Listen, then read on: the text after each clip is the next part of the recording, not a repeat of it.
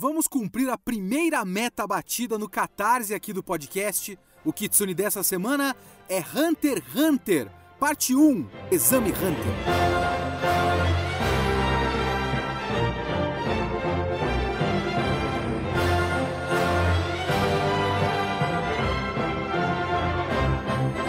Sou o Leonardo Kitsune e o Kitsune da Semana é o meu podcast semanal para eu falar do que eu quiser, do jeito que eu quiser. A ideia aqui é que toda semana tem uma review diferente que pode ser de qualquer coisa, pode ser anime, mangá, cinema, literatura, videogame. Eu vi, eu li, eu quero falar, então é aqui que eu vou falar. Você pode comentar esse podcast mandando seu e-mail para leokitsune@gmail.com ou clicando na descrição deste podcast no Spotify, em todos os lugares que tem podcast, você vê o link do Catarse, da campanha de financiamento deste podcast, que é assim que eu tô me sustentando hoje e é assim que esse podcast pode continuar existindo. Então, se você gosta do projeto, se você quer que o projeto continue existindo e se você quer me ajudar, que eu preciso, no caso, porque este é o meu ganha-pão e meu emprego hoje, vai lá e, e pinga um capilézinho no catarse.me barra kitsune underline da underline semana para eu poder continuar fazendo os podcasts toda semana para vocês. E você pode ter acesso ao Discord do Kitsune da semana, que você pode opinar sobre o podcast, pode votar em temas na segunda, no segundo tier de apoio. Você pode participar de bate-papo comigo uma vez por mês em chamadas no Discord. O seu nome pode ser citado aqui no podcast como um agradecimento especial. Então, vai lá em catarse.me barra kitsune underline da underline semana e ajuda o podcast e o projeto a continuar existindo, incluindo as lives na Twitch, twitch.tv barra. Eu faço lives de terça, quinta e domingo às nove da noite. Isso também faz parte do projeto do Kitsune da semana. Beleza? Vamos falar de Hunter x Hunter, que foi a primeira meta batida no podcast para eu fazer uma série de podcasts sobre Hunter x Hunter, que nem eu fiz de Full Metal, de Kimetsu no Yaiba, de Pum Pum, etc. Eu vou dividir por arcos e eu vou começar agora com o Exame Hunter.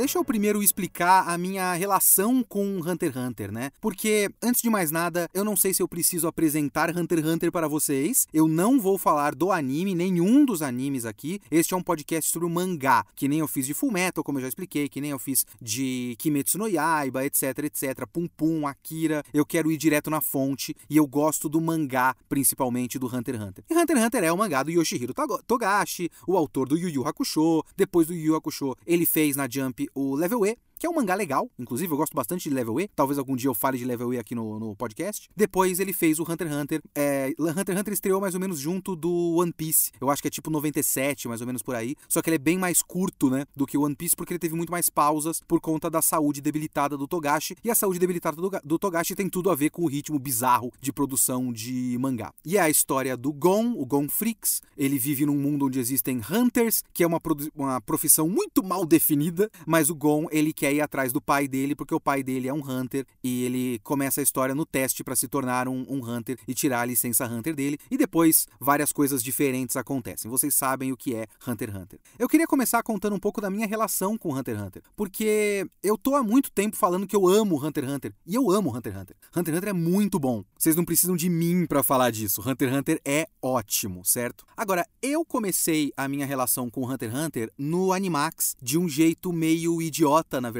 Eu lembro de pegar, eu não sei se eu tô maluco, eu acho que Hunter x Hunter passou no Animax, e eu lembro de pegar Hunter x Hunter no Exame Hunter, passando aleatoriamente. Eu não conhecia porque internet não era uma coisa que eu usava é, do jeito que eu uso hoje, então não nem me batia na cabeça a ideia de procurar informações sobre coisas que eu tô vendo na TV. Hoje, por exemplo, eu vejo qualquer coisa, qualquer mínima informação, é, sei lá, hoje eu tô assistindo Power Rangers com o Augusto e eu pego o celular e vou pro IMDB e tenho a curiosidade de ver que outras coisas que os atores daquela temporada de Power Rangers continuaram fazendo, sabe? É uma coisa automática. Naquela época, não. E eu só vi aquela coisa e eu achei meio bosta. Eu lembro que talvez eu tivesse na minha fase de eu não quero ficar vendo essas coisas igual Cavaleiros do Zodíaco e tudo mais. Me pareceu um arco de torneio padrão ou um arco de treinamento padrão. E eu olhei e falei, ah, que deixa pra lá isso aí, né? Tinha tantas outras coisas mais interessantes no Animax para assistir que eu bati o olho e deixei pra lá. Muito tempo depois, não sei quanto tempo depois, eu fiquei sabendo, não sei por que via, não sei por onde chegou a informação, de que aquele negócio é, era um anime de um mangá do cara do Yu Yu Hakusho. E eu tenho uma pequena confissão para fazer. Eu lembro que tem uma coisa que muita gente fala que quando você fica sabendo disso e você olha pro Jing,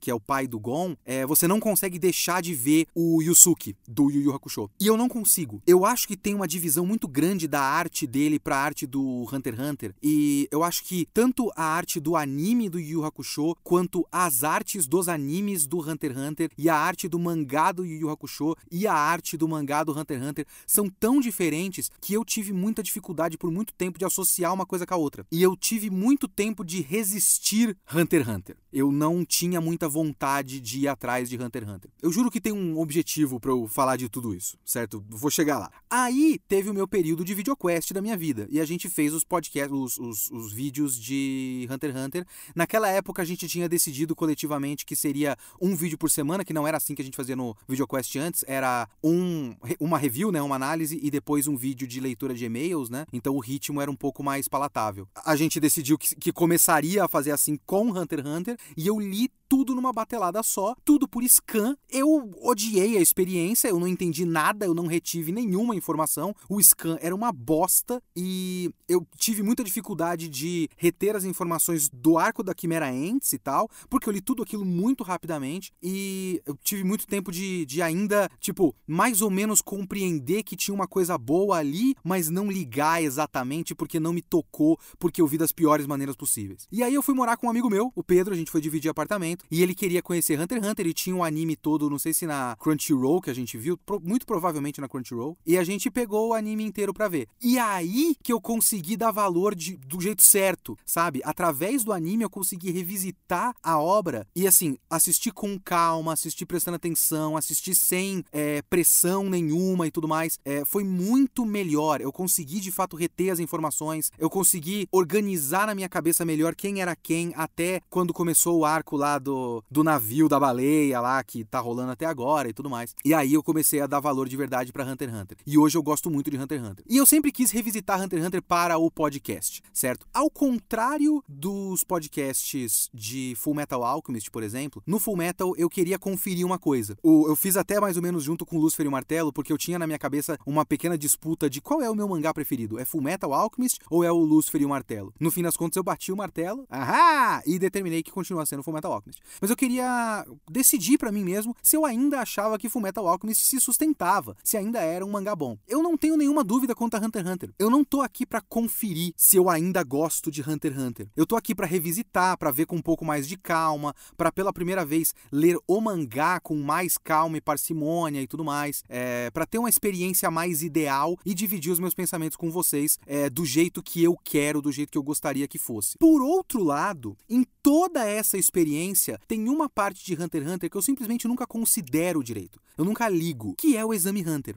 Uma vez eu já comentei em algum lugar por aí que a gente tem uma coisa meio automática com o shonen de luta. O shonen de luta, a gente meio que se treinou para entender que o começo de um shonen de luta é o que é e essa fase vai passar. Sabe a grande lenda de o começo do Bleach é bom e depois ele fica pior? Eu tenho para mim que as pessoas quando falam de o começo de Bleach, elas estão falando do arco da Soul Society, do resgate da Rukia. Elas não estão falando do Ichigo caçando Hollow aleatório, não estão falando de Don Canonde, não estão falando do arco do, do papagaio do Chad, não estão falando dessas coisas. Estão falando do arco da Soul Society até a grande revelação do Aizen. A gente faz isso com o começo do Yu Yu Hakusho, a gente faz isso até com o fato de que tem todo um começo do Yu Yu Hakusho no mangá que não é adaptado pro anime e ninguém reclama, porque todo mundo reclama de falta de fidelidade de um monte de coisa. Mas Yu Yu, como isso é o começo e ninguém, e a gente viu primeiro pelo anime que já não tinha isso, ninguém tá aí sendo, ah, cadê o episódio do Yusuke lutando boxe, é, possuindo o corpo do menino que quer lutar boxe. Ninguém liga pra essa porra. Porque é o começo do shonen. Não é um arco que tem um vilão final e capangas e eles têm que lutar, sabe? É o cara fazendo coisas episódicas. Ninguém liga para essa coisa. E o Hunter x Hunter já começa com essa coisa meio genérica, entre aspas, de um arco que é meio arco de treinamento, meio arco de torneio. Que são clichês de shonen de luta muito fortes. E isso já é a abertura do Hunter x Hunter. E eu sei que nem todo mundo, eu não tô falando por todo mundo, eu tô falando por mim, né? Nem todo mundo desconsidera o Exame Hunter. Mas eu vou afirmar por mim mesmo que, na minha experiência de Hunter x Hunter, tudo que eu lembro de legal de Hunter x Hunter,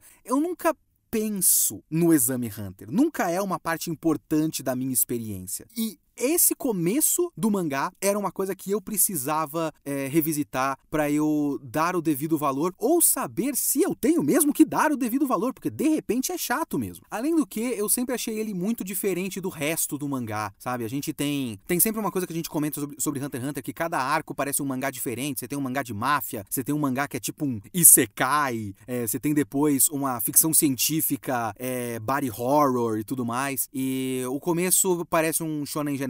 E eu sempre meio que deixei isso para lá porque ele não parecia tão interessante quanto o resto. Nessa minha leitura do arco do Exame Hunter, que são quatro volumes e pouquinho, ele vai mais ou menos até o, o primeiro terço do volume 5 dos tankobons do mangá, eu devo dizer que eu estava completamente enganado. Eu vou chegar à conclusão óbvia aqui que não, na verdade é legal de verdade. É realmente muito bom, muito interessante e é meio que uma chave para você entender o resto do Hunter x Hunter. Se você sacar o que o Togashi está querendo fazer neste começo do Hunter x Hunter, através do arco do Exame Hunter, você começa a sistematizar o resto do método narrativo, do modus operandi do Togashi no resto do mangá. Vamos lá, vamos começar abordando o elefante na sala aqui. Hunter x Hunter é uma desconstrução do shonen? Não, não é uma desconstrução do shonen. O que não quer dizer que o Togashi não esteja brincando com a coisa aqui. Ele está de fato apontando o dedo, fazendo uma pequena brincadeirinha. Não é à toa que a gente tem o Gon, um personagem que é muito parecido com o Goku em certos aspectos. Ele começa a história num lugar isolado, em meio à natureza, pescando. A primeira coisa que a gente vê do Goku em Dragon Ball é ele, acho que a primeira coisa na verdade é ele jogando uma tora de madeira no alto e quebrando, e depois ele vai pescar um peixão. O Gon, a primeira coisa que ele faz é pescar um peixão.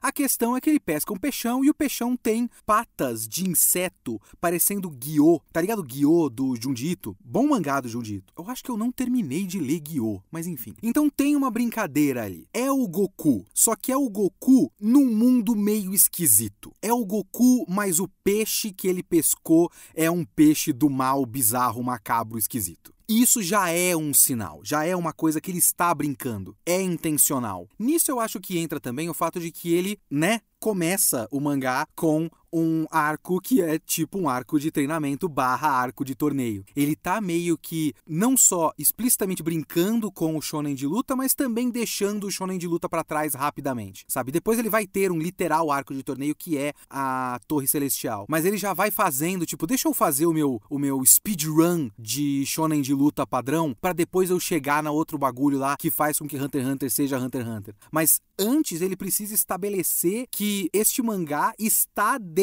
destes domínios. Talvez seja isso, sabe? Não é exatamente que ele é uma desconstrução, mas ele precisa estabelecer Hunter x Hunter como algo dentro deste reino de coisas para depois separar ele deste reino de coisas. Então ele precisa fazer com que você pense em shonen de luta para depois pegar você é, no contrapé. Então ser este exame Hunter a coisa que abre o bagulho é muito importante. E claro, também é uma maneira muito eficiente de introduzir os personagens principais.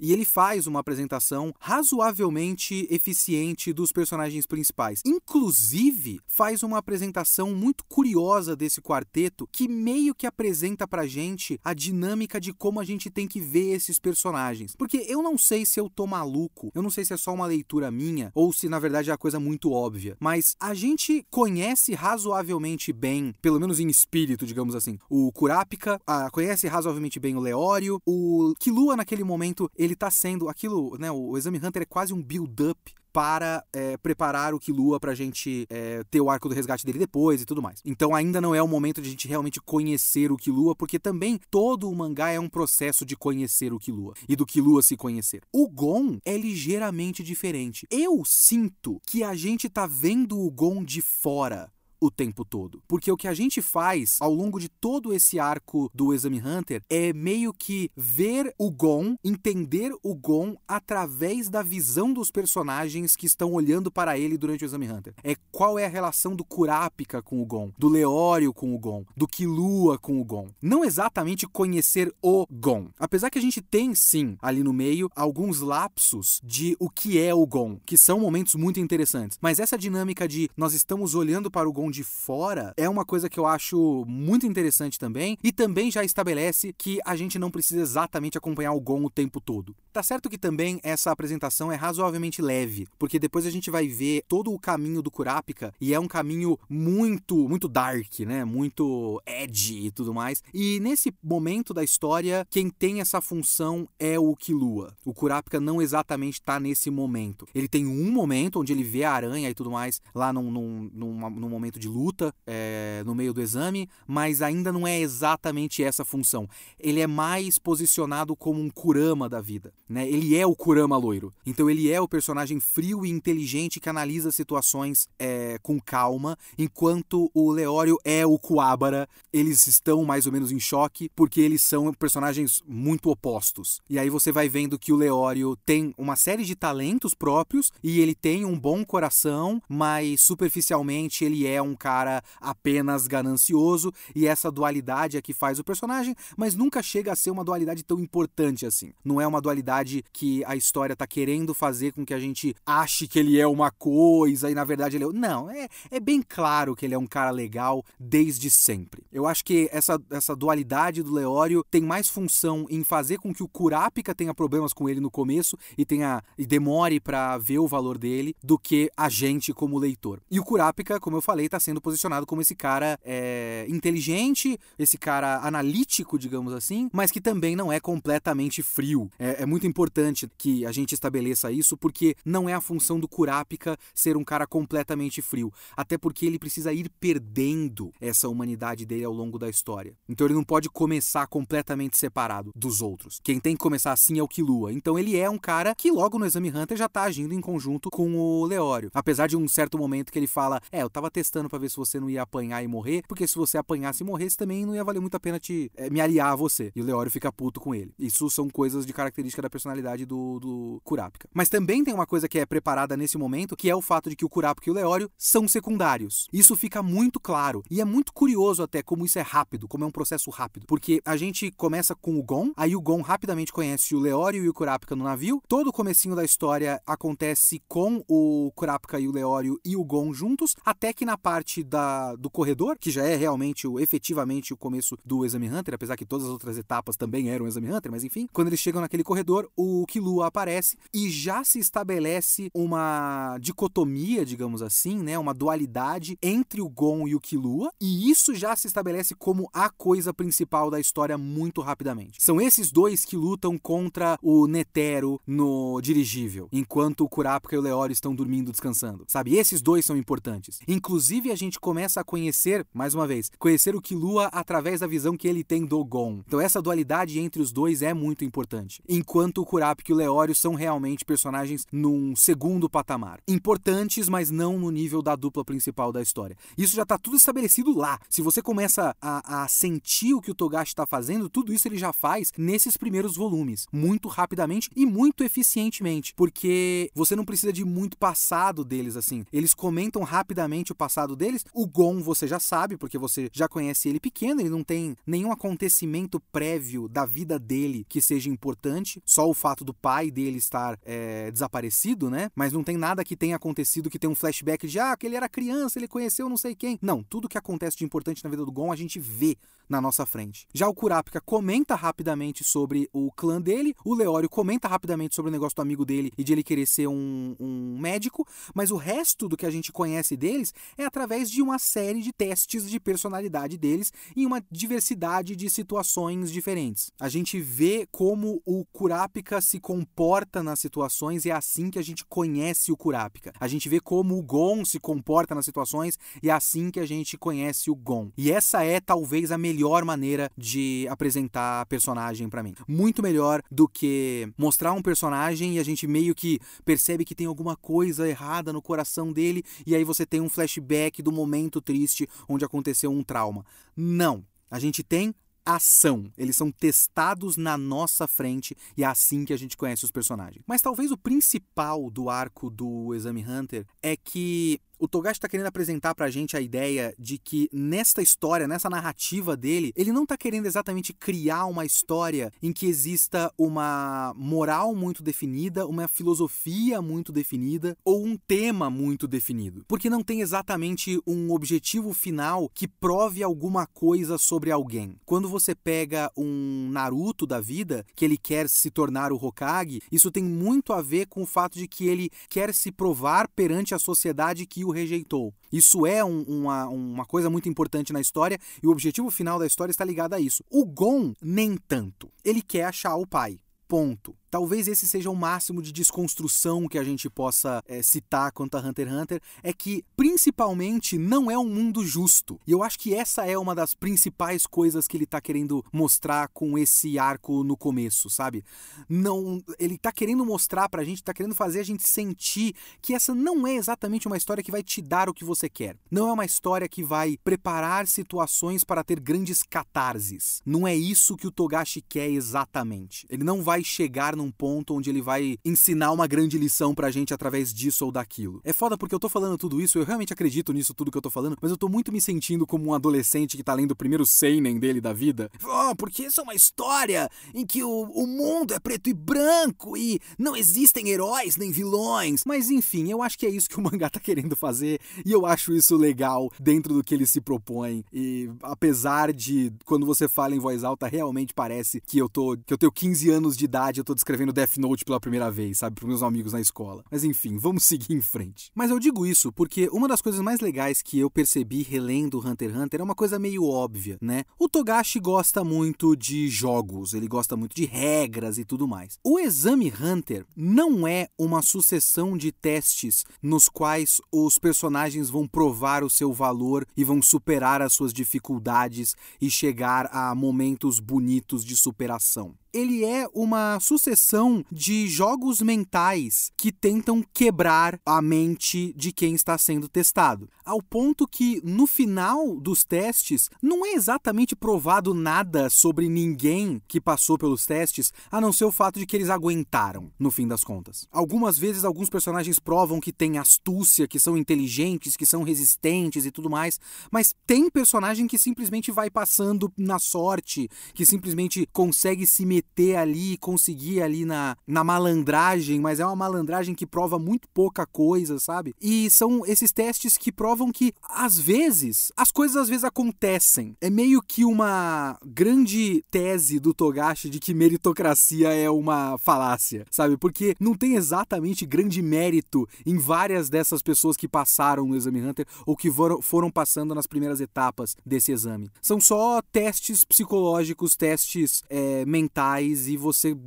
meio que passa às vezes ou não. O Gon às vezes passa em alguns desses testes por se provar muito forte psicologicamente e às vezes ele passa porque ele é tapado. É uma coisa que acontece nesse teste do Exame Hunter algumas vezes, sabe? Tem vezes que é instinto, tipo aquele negócio lá da vela e tudo mais, e tem vezes que só aconteceu. De qualquer forma, o negócio dos jogos e dos, das regras e tudo mais é uma das coisas que ele estabelece logo de cara. E é legal como ele vai fazendo uma progressão simples. Os primeiros passos que envolvem o navio e envolvem aqueles é, é, seres que se transformam lá, que se disfarçam, aquelas raposas não sei o que da floresta.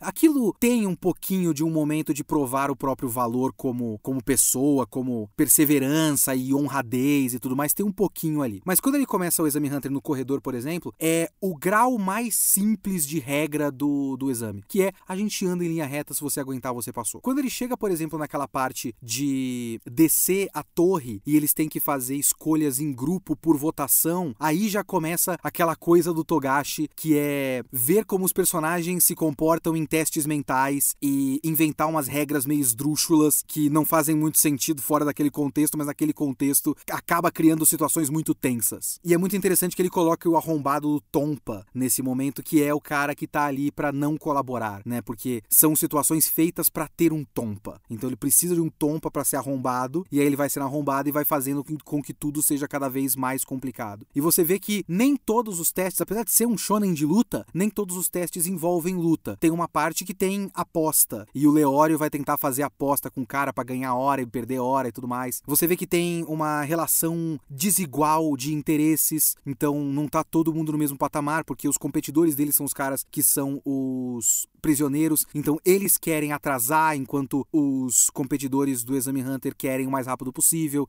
Então você tem toda uma série de regras feitas para ser injusto e ver como que os personagens se comportam dentro dessa injustiça. E esses são os momentos que eu falo que você tem a os grandes testes de personalidade pra gente conhecer os personagens. Esse é o momento que a gente percebe que o Leório, por mais que seja um cara legal, um cara positivo, ele também é um cara cabeça quente que não pensa direito dependendo da situação situação e que você pode contar com ele para muita coisa, mas ele não vai ser o cara que vai arranjar a melhor solução possível em todos os momentos. Enquanto o Kurapika é um cara muito inteligente, mas ele tem muitos princípios e tudo que ele faz é regido pelos princípios, então ele meio que fode o grupo por causa dos princípios dele. Você percebe que até esse negócio de, de ele ter princípios é uma coisa feita pra gente gostar dele, ao mesmo tempo que a história tá mostrando que não, os princípios dele não são uma coisa positiva ou útil o tempo todo. Nesse momento, por exemplo, os princípios dele são inúteis, são horríveis para todo mundo. Que ele podia simplesmente matar um cara que ele venceu e quando eles falam, ah, esse cara não, não se rendeu e nem morreu, ele tá desmaiado. A luta só vai acabar se você matar o cara, ou se ele acordar e desistir. E eles falam pro cara não acordar, né, entre aspas, né, o cara fingir que tá desmaiado. E o Kurapika fala, não vou matar o cara, porque eu não vou matar. Eu não tenho por que matar esse cara. Eu já venci. E isso é idiota naquela situação. E o grande teste do Killua, na verdade, não é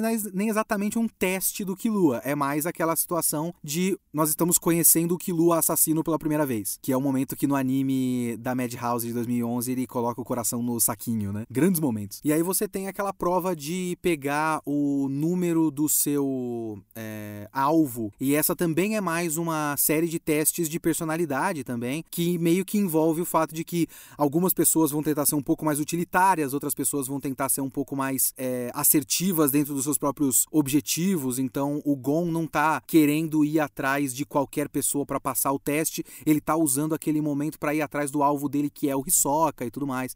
Então, é meio que para você começar a testar as diferenças entre os diferentes personagens, sabe? Mas já que a gente tá falando do momento de pegar o número do seu alvo e tudo mais, que tem aquele aquela cena incrível, clássica do Gon treinando, balançando a vara por horas e treinando com a vara de pescar para pegar o número do Hisoka e ele tem aquele todo aquele negócio de eu vou atacar quando ele estiver atacando alguém. E aí, aquela cena é muito boa que é muito um primeiro teste do Togashi para depois ele chegar naquela cena em que o tempo para, quando eles estão passando pela escada no no, na mansão do, do rei das Chimera Ants. E ele faz aquela cena em que, que todo o tempo para e tudo mais, e parece que você passa muito tempo vendo as minúcias de alguns segundos e ele faz algo muito parecido aqui no começo e essa cena é muito boa porque é muito tenso, mesmo no mangá, como o Hisoka vai atacar um cara, naquele momento o Killua ataca o Hisoka, aí o Hisoka ataca aquele maluco, ele consegue pegar o número do, do Hisoka, e aí um outro cara é, que tava caçando o Gon faz a mesma coisa que o Gon fez com o Hisoka, então quando o Gon tava atacando o Hisoka, ele ataca o Gon e a velha afiar, etc, etc. E é só um momento muito bom e muito tenso e muito bem construído narrativamente, e mais um, é, é um dos dos primeiros momentos que provam que o. Dentro de Hunter x Hunter, porque ele já provou muito bem isso em Yu Yu Hakusho. Mas provam que você não pode subestimar o Togashi, você não pode falar que o Togashi é preguiçoso, que o Togashi é ruim, que o Togashi não sabe desenhar. É, é perfeito. Aquele momento é perfeito. Quadrinização, desenho, tensão, ritmo, tudo. Tudo é perfeito. Mas já que eu tô aqui, eu preciso parar para falar de uma das coisas que eu realmente preciso conferir em Hunter x Hunter. Como eu falei para vocês, eu não estou aqui para conferir se eu ainda gosto de Hunter x Hunter. Eu sei que Hunter x Hunter é 10 de 10. Eu queria mais ou menos conferir o arco do Exame Hunter, mas eu também tenho uma coisa, um elemento de Hunter x Hunter que eu preciso mesmo conferir para ver se eu consigo gostar ou não, que é o Hisoka. Vamos lá. Por um certo tempo eu tive um hot take na minha vida, que era se você tira o Hisoka de Hunter x Hunter, nada se perde de significativo. Eu quero conferir se esse meu hot take faz sentido ou não, porque existe uma grande possibilidade de eu estar errado. Eu ainda acho de memória, pensando aqui, que se você tirar o Hisoka da história, nada muda muito no decorrer da trama. Ele não é um personagem que colabora tanto assim pro desenvolvimento do, do roteiro, né? Como, por exemplo, não dá para tirar o Crollo da história, não dá para tirar o Kaito da história, mas talvez dê para tirar o Hisoka da história e nada se perde muito, tipo, o,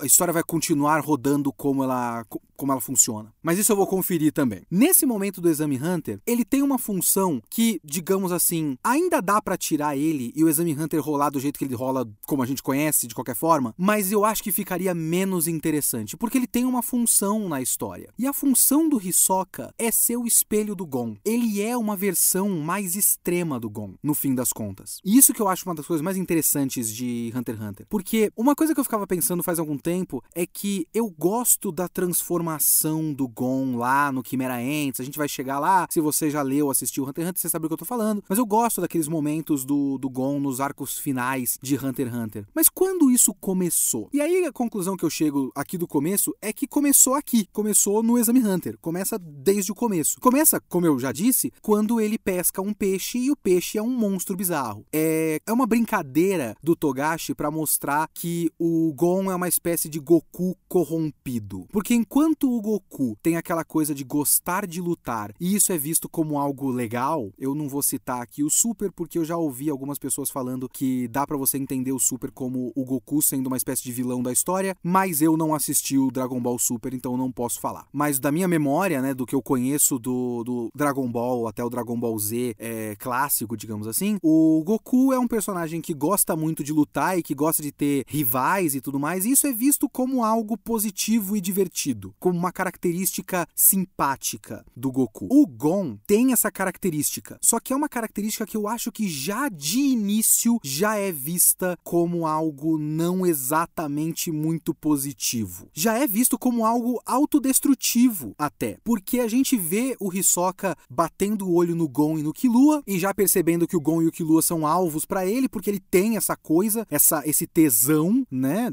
literal inclusive, de lutar, e ele quer que o Gon e o Killua se desenvolvam para ser o alvo ideal para ele e tudo mais. Mas ele tem isso não só com lutar, ele tem isso com matar, né? E nesse momento do arco do Exame Hunter, onde eles estão naquela prova de pegar o número do alvo, é um momento que acho que ele tenta lutar contra alguém e tal, e aí ele não consegue, e aí ele fica numa sede de matança muito forte. Só que isso é, de certa forma, uma versão extrema do próprio Gon. O Gon é um personagem que, depois que arranja essa espécie de rivalidade com o Hisoka, ele fica meio obcecado em pegar o Hisoka. Ele fica empolgado. É uma coisa que, tipo, ele até fala da questão da caça e que ele tá indo atrás de alguém, ele consegue. Acho que eu não sei se é naquele momento que ele tá treinando com a vara de pescar ou se ele pega o número de outra pessoa, eu não lembro muito bem. Mas é um momento que ele fala: Cara, isso aqui é empolgante, mas não é tão empolgante quanto eu caçando o Hisoka, ou quanto eu naquela tensão de uma luta com o Hisoka. É um outro nível e ele, ele quer essa emoção. Só que a questão é, ele ir atrás dessa emoção, ele ir muito obstinado atrás do Hisoka, naquele momento da prova, ele não tá fazendo aquilo por conta das regras da prova de que ele ganharia mais pontos conseguindo o número do Hisoka e por isso faz mais sentido caçar o Hisoka do que caçar três mané por aí. Porque o Gon muito facilmente caçaria três mané e conseguia três crachazinho com o número e passava nessa prova. Ele tá ali não por causa da prova, ele tá por causa da emoção. E por causa dessa emoção, ele é caçado pelo outro cara e ele podia ter morrido. Porque o cara paralisa ele e ele fala que não vai matar o Gon é, porque não se importa muito de matar, mas ele podia ter matado o Gon. E logo depois o Hisoka vai lá e corta a cabeça do maluco, né? Então você vê que é um bagulho autodestrutivo desde o começo. E aí você tem um momento em que o Hisoka dá o próprio número pro Gon e deixa o Gon passar daquela fase de propósito, mete um socão na cara dele e fala: Você tem que tentar dar um socão desse na minha cara pra gente estar tá de igual para igual. E aquilo fere o orgulho do Gon. O Gon fica puto, o Gon se sente humilhado. E E isso para mim é uma característica muito interessante, porque quando você começa a pensar no, no grande esquema das coisas, essa rivalidade dele com o Hisoka nesse momento da história não tem por que existir, não tem por que o Gon se importar com uma porra dessa. Ele tem que passar no Exame Hunter para se tornar um Hunter para ir atrás do pai dele. Ele não tem que ir atrás do Hisoka. O Hisoka não importa pro Gon, mas aquilo mexe muito com os brios do Gon. Então a gente começa a perceber que o Gon é um personagem mais complexo do que a gente acha. Ele não é só um menino bobinho da floresta, um, um personagem de shonen de luta padrão que tem contato com a natureza e fala com os animais e come muito e tem instintos e tudo mais. Isso é muito vários clichês diferentes de shonen de luta, que até hoje se manifestam em protagonista de shonen de luta em maior ou menor nível. Ele é um cara meio mesquinho. Ele quer fazer isso porque ele quer. Ele quer lutar, ele é obstinado a lutar com o Hisoka, não por causa de alguma coisa mais funcional, de alguma coisa mais filosófica, ideológica, é, para provar o seu valor. Não, é meio que mesquinhez mesmo. É uma coisa meio besta. E isso eu acho muito interessante. Isso, como composição de personagem, faz o Gon, assim, ele já se elevou. O Gon nunca foi um personagem que me importou muito, mas o Gon já se elevou na minha avaliação é, a partir dessa releitura do arco do, do Exame Hunter. Ele é um personagem mais interessante do que eu achava. E o Hisoka tem essa função. Ele tem essa função de ser o espelho do Gon, de mostrar que uma versão menos do bem, menos ética, digamos assim, com menos escrúpulos. Eu acho que essa talvez seja a chave de Hunter x Hunter. Não tem exatamente heróis ou vilões, tem pessoas com mais ou menos escrúpulos. O Gon e o Hisoka são personagens muito parecidos que estão em escalas ligeiramente, pontos ligeiramente diferentes de uma escala de escrúpulos.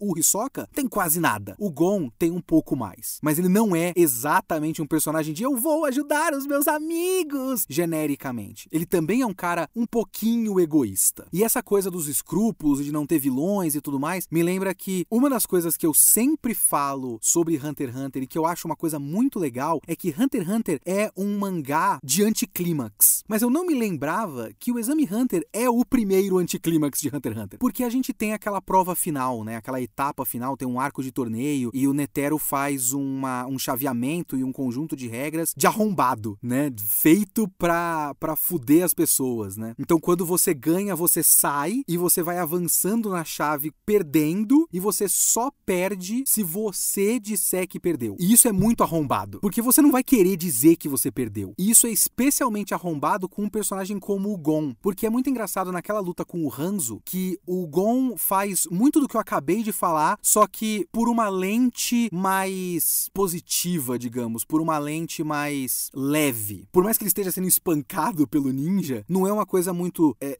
negativa, uma coisa muito pesada. É ele sendo teimoso. Esse lado, tipo, o, tudo que eu falei que eu, eu avalio o Gon como um cara meio egoísta e mesquinho, naquele momento você pode colocar egoísmo e mesquinhez e usar a palavra teimosia para definir o Gon, que é o momento que ele tá sendo espancado, mas ele não quer admitir derrota. E ele acaba gerando um impasse por causa das regras do, do cara. E aí a gente vê que ele apanha, apanha, apanha, fica inconsciente, mas o cara não mata ele e no fim ele acaba ganhando a licença Hunter sem provar nada sobre si mesmo. Porque ele perde, desmaia, acorda, você é um Hunter. Ele não ganha a porra do torneio, ele não, não ganha nenhuma luta naquele torneio final. Ele ganha porque as regras são assim. Não é legal, não é um momento que caralho, o Gon conseguiu, yes! É muito parecido, inclusive, com o final do segundo torneio das trevas no Yu Hakusho. Quando o Yusuke luta com o Yomi e aí ele. Acho que ele, não sei se ele perde naquela luta, mas ele desmaia, acorda e ele fica sabendo quem foi o vencedor do torneio.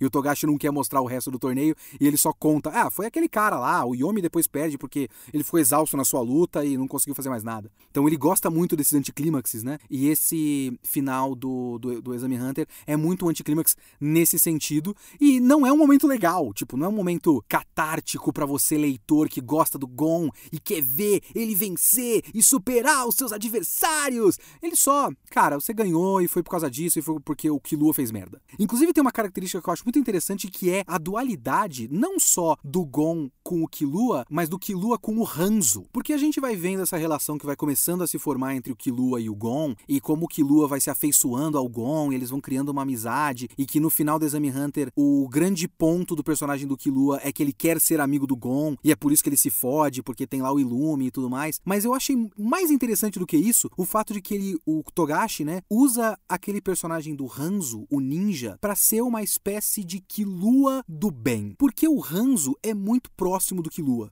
Ele parece ter os mesmos treinamentos, os mesmos instintos. Eles têm basicamente uma profissão muito parecida, só que com a diferença de que o Hanzo é um personagem capaz de empatia e o Killua ainda não. O Killua é um personagem que ao longo desse exame Hunter inteiro, ele não consegue muito bem entender certas situações, porque para ele a solução mais prática de certas situações é simplesmente ou você não luta com aquele adversário, porque você não vai vencer, o, acho que é na própria luta do Hanzo com o Gon que o Killua fica o tempo todo fazendo um comentário mental de tipo, por que, que o Gon tá nessa luta ainda? Ele claramente não pode vencer, desiste e vai pra frente. Ele não consegue entender os princípios do Gon, porque ele não é um personagem exatamente de princípios, ele é um personagem funcional, ele é uma pessoa que pensa em termos funcionais. E o Hanzo é um também um assassino, mas ele é um assassino capaz de entender, de ter empatia, de entender o outro como uma pessoa, enquanto o Killua, quando entende o outro como alvo, ele não não entende como mais nada. Então eu gosto dessa dicotomia entre o Hanzo e o Killua nesse momento. Eu acho que o Hanzo, se aparecer de novo, vai ser muito pouco ao longo da história, mas ele é um personagem interessante que eu gostaria que, que voltasse mais vezes, que tivesse mais presença na história, porque eu gosto do fato de ele ser um ninja, mas ele gostar muito de falar que é um ninja e por isso todo mundo sabe que ele é um ninja e ele, né, não é um bom ninja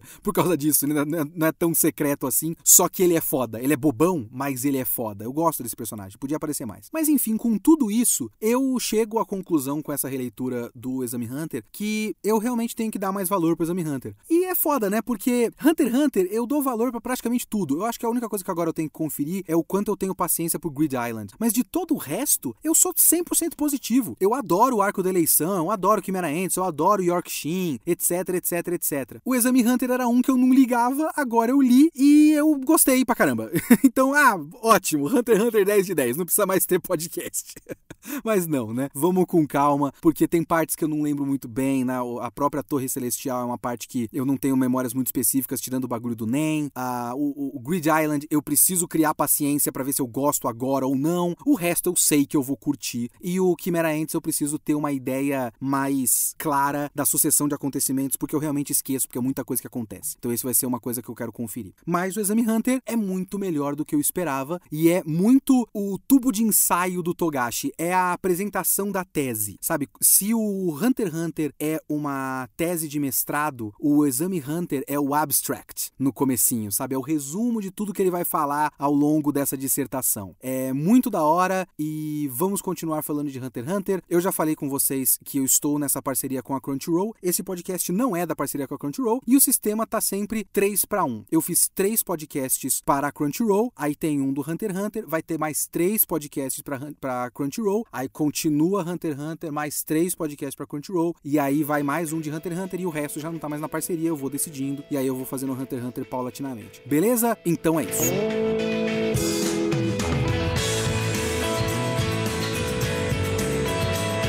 Vamos para os e-mails e comentários do Kitsune da semana passada sobre Noragami. Antes de mais nada, deixa eu só dizer que eu passei uma informação errada, porque eu falei que eu não sabia se Adachi Toka era um pseudônimo de homem ou de mulher, e não é nenhum dos dois, na verdade é uma dupla de roteirista e desenhista. Inclusive, parece que uma das pessoas da dupla tá com problemas de saúde muito frequentes e por isso anda com um ritmo mais lento a publicação do mangá, então tem tudo isso. Então, devia ter conferido a informação de qualquer forma. Eu tenho um e-mail aqui da Mariana Fernandes, fala: Oi Kitsune, tudo bem? Aquilo que você comentou sobre o arco filler do final da primeira temporada ser repetitivo, me lembrou que essa mesma situação aconteceu no final da primeira temporada de Blue Exorcist. Quando fizeram a primeira temporada de Blue Exorcist, provavelmente não sabiam se ia rolar uma segunda. Então a primeira temporada acaba com um arco filler que meio que dá uma certa conclusão parcial para a história. Então quando rola uma segunda temporada, tudo isso é ignorado e se segue adaptando o mangá. Bom, eu vi as duas temporadas e depois fui ler o mangá. Para minha surpresa, aquele arco filler na verdade revelava pontos muito importantes do passado de alguns personagens. E quando finalmente se chegava nessas revelações, eu já sabia o grosso. Achei uma péssima escolha, especialmente por ter quase que certeza de que, no mangá, na época do lançamento da primeira temporada, isso nem tinha sido abordado. Eu acho estranho no anime do Noragami fazerem isso, sendo que no ano saiu a primeira temporada e no ano seguinte a segunda. Talvez isso tenha, sido, tenha acontecido por questão de quantidade de episódios ou algo do tipo. Enfim, só quis compartilhar essas minhas observações, tenho gostado bastante dessa temporada Crunchyroll. Abraços, Mariana Fernandes. Eu não sei como foi a questão da, da produção, eu não tô ligado se quando eles fizeram a primeira não sabiam se ia ter a segunda, mas no geral é isso que acontece acontece? Quando você fecha uma, um comitê de produção para fazer um anime, você não, não fecha com o prospecto de continuar em várias temporadas. Eles fizeram o anime Noragami. A segunda temporada de Noragami, na prática, é outro anime. Um anime chamado Noragami Aragoto. É outro anime, é outro projeto, sabe? Então, assim, é bastante fácil pressupor que eles fizeram num ponto em que o mangá tava muito no começo, é um mangá mensal, então o ritmo é mais lento mesmo. Então eles já fizeram o anime, não tinha tanto capítulo para fechar o próximo arco assim, e eles fizeram esse arco filler para esperar ter mais momentos para fazer uma segunda temporada, caso fizesse sucesso essa primeira. Agora, o grande problema para mim é a escolha de fazer um arco que acaba deixando outros arcos redundantes e não citar a existência deles, que é o caso que você falou no Blue Exorcist, que eu não conhecia esse caso, mas eu vejo isso acontecendo sim. Eu vejo muito facilmente isso acontecendo no Blue Exorcist. Muito obrigado pelo seu e-mail, Maria. Lembre-se que você pode comentar o podcast em leokitsune.gmail.com ou fazer parte do nosso projeto do Catarse. Na descrição desse podcast tem o link catarse.me barra kitsune underline da underline semana para você fazer parte do nosso Discord e poder comentar diretamente para mim o meu podcast. E eu preciso agradecer todo mundo que colabora no Catarse do Kitsune da semana, em especial Alessio Gabriel, Marcos Eduardo Miller, William Dias, Cláudia Camargo, Edson Fontana, Guilherme Queiroz, Cian Paiva, Erickson de Oliveira, Diego Cavalcante Castro, Corvo Monocromático, Leandro Lugarese, Maximiliano Schubert, Arthur Moreira, Vinícius Fernandes dos Santos, Vinícius de Oliveira Giuliani, Felipe Lima Marques, Natália Balzana de Menezes, Vitor Fonseca, Rubens Suzuki, Antônio Galete, Raul Barros de Luna, Zac Vieira, Pedro Manfrim, Lucas Lima da Silva, Fabiano de Luna, Júnior Bandeira, Pedro Henrique do Amaral, Lucas de Moraes Paim, Tiago Marcelo Risso, Rafael HQ, Maria Luísa, Hakai, Luan Barreto, Caio Encarnação, Derek Cruz, e Marco Antônio Veloni. Esse foi o Kitsune desta semana. O Kitsune da próxima semana voltará com a nossa parceria com a Crunchyroll e será nada mais, nada menos que Bot The Rock. Bot The Rock, assistam e voltem aqui semana que vem. Falou!